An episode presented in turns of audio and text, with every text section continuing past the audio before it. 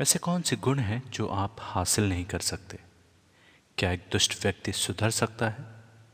किसे एक हज़ार करोड़ साल तक भी स्वर्ग की प्राप्ति नहीं हो सकती? और विद्यार्थियों को किन चीज़ों का पूरी तरह से त्याग करना चाहिए? असली ब्राह्मण कौन है? और कैसे ब्राह्मण मलेक्ष या शुद्र और चांडाल होते हैं? जी हाँ मैं हूँ निशीत और फिर से हाजिर हूँ आचार्य चाणक्य की चाणक्य नीति का ग्यारहवा अध्याय लेकर। अगर आपने पिछले दस अध्यायों का वीडियो नहीं देखा है तो इस वीडियो के डिस्क्रिप्शन में जाएँ और लिंक्स विज़िट करके पिछले सारे चैप्टर्स का वीडियो आसानी से देख लें। अगर हमारे वीडियोस आपको पसंद आते हैं तो हमें सब्सक्राइब करें और इस वीडियो को भी लाइक कर दें, ताकि हम उनसे और प्रेरित हों और बाकी के भी छः अध्यायों का वीडियो हम जल्दी से जल्दी लेकर आ सकें। और इस वीडियो को भी पूरा अंत तक देखें, क्योंकि इन इस चैप्टर की सारी नीतियों में से कौन सी नीति आपके दिल को छू जाए और आपकी ज़िंदगी बदल दे, ये कह नहीं सकते हैं। तो पूरी वीडियो इतमान से अंत तक देखें। अगर जल्दीबाजी में हो तो इसको स्पीड बढ़ा के देख सकते हैं, ताकि सारा पॉइंट आपसे छूटे नहीं और हर एक पॉइंट को आप अच्छे से समझ सकें। और अगर कोई भी एक पॉइंट एक नीति आपके दिल को छू जाती है तो यकीन मानिए, वो नीति, सिर्फ़ एक नीति आपकी पूरी ज़िंदगी बदल सकती है। तो आइए शुरू करते हैं आचार्य चाणक्य नीति का ग्यारहवा अध्याय। पहली नीति से स्टार्ट करते हैं, शुरू करते हैं, जो कि कहती है कि उदारता, वचनों की मधुरता, साहस, आचरण में विवेक, ये बातें कोई भी आदमी पा नहीं सकता है। ये आदमी के मूल में ही होता है, उसके नेचर में होता है।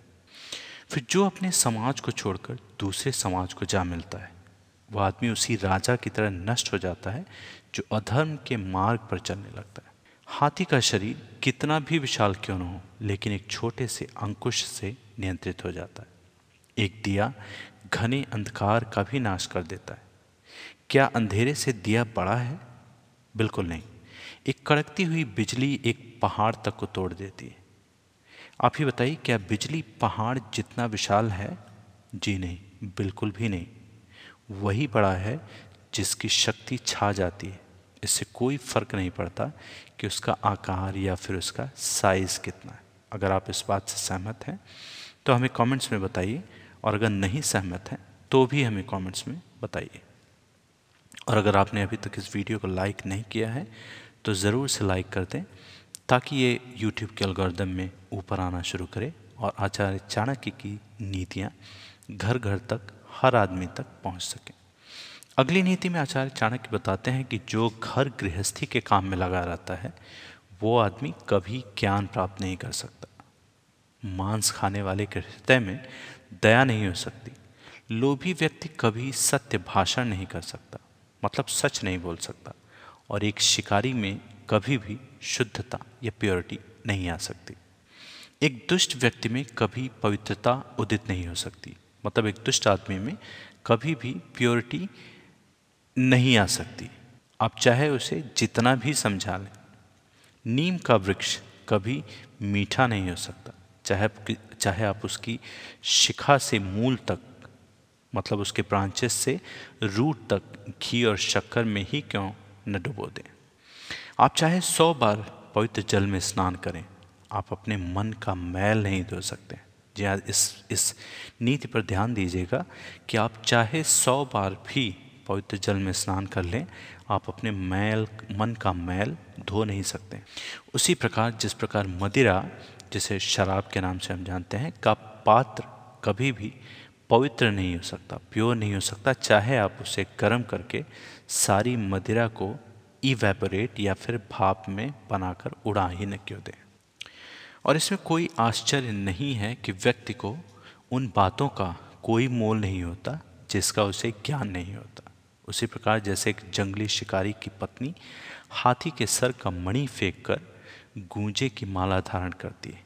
इस नीति पर ध्यान दें आप सभी इस नीति पर ध्यान दें। मैं इसको फिर से एक बार दोहराता हूँ कि इस बात में कोई भी आश्चर्य नहीं है कि व्यक्ति को उन बातों का कोई भी मोल नहीं होता, जिसका उसे ज्ञान नहीं होता। ठीक उसी प्रकार जैसे एक जंगली शिकारी की पत्नी हाथी के सर का मणि बेचकर गूंजे की माला धारण कर लेती है। और जो व्यक्ति एक हज़ार साल तक भोजन करते समय भगवान का ध्यान करेगा और मुँह से कुछ भी नहीं बोलेगा उसे एक हज़ार करोड़ वर्ष तक स्वर्गलोक की प्राप्ति होगी। अब अगली नीति विद्यार्थियों के लिए बहुत इंपॉर्टेंट है। तो जितने भी विद्यार्थी हैं अब इस नीति को अच्छे से सुने, समझें और इसे अपनाने का प्रयास करें। अगर ये नीति आपसे कनेक्ट हो गई तो आप जीवन की हर परीक्षाओं में शत प्रतिशत अच्छे नंबरों से पास होंगे। तो नीति कहती है कि एक विद्यार्थी को पूर्ण रूप से निम्नलिखित बातों का त्याग करना चाहिए। क्या है वे बातें? पहला है काम, दूसरा है क्रोध, तीसरा है लोभ, चौथा स्वादिष्ट भोजन की अपेक्षा, पांचवा शरीर का श्रृंगार, छठा अत्यधिक जिज्ञासा, सातवां अत्यधिक निद्रा, आठवां शरीर निर्वाह के लिए अत्यधिक प्रयास।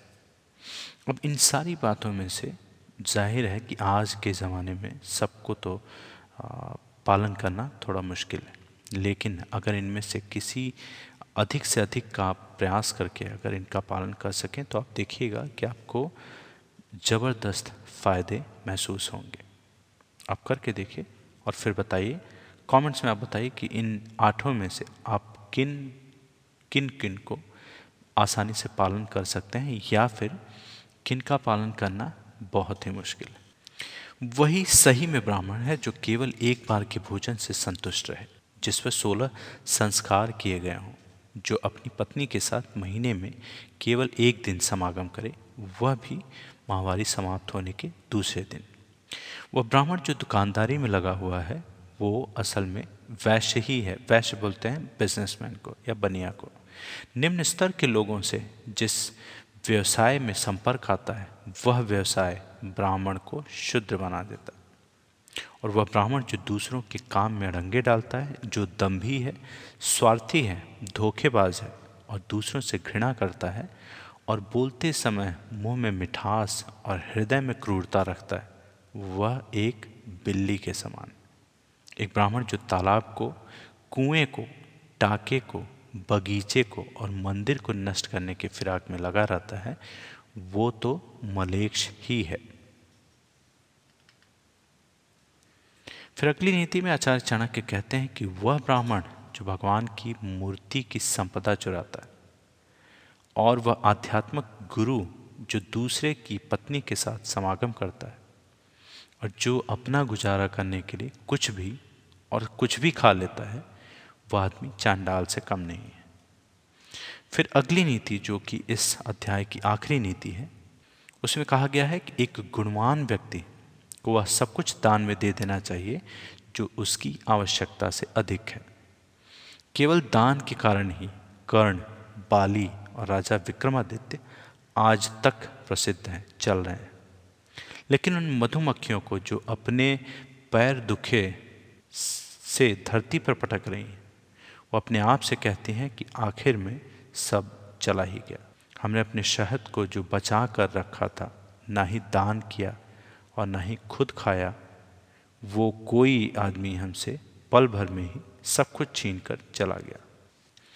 तो ये थी आचार्य चाणक्य के, चाणक्य नीति के ग्यारहवें अध्याय की सारी नीतियाँ। इन नीतियों में कौन सी नीति आपको दिल तक छुई या कौन सी नीति आप समझ पाए या कौन सी नीति नहीं समझ पाए हमें भी ज़रूर बताएँ। इससे हम प्रेरित होंगे कि हमें क्या इन इन नीतियों को और सरल भाषा में अनुवाद करके लाना है या फिर ये पेस सही है। अभी भी अगर आपने इस वीडियो को लाइक नहीं किया है तो लाइक कर दें और हमारे चैनल को सब्सक्राइब कर लें और बेल आइकन को दबा दें ताकि जब भी हम नया वीडियो या नया कंटेंट लेके आ सकें तो आप उसके बारे में नोटिफाइड हों और उसे आप आसानी से कभी भी देख सकें। धन्यवाद।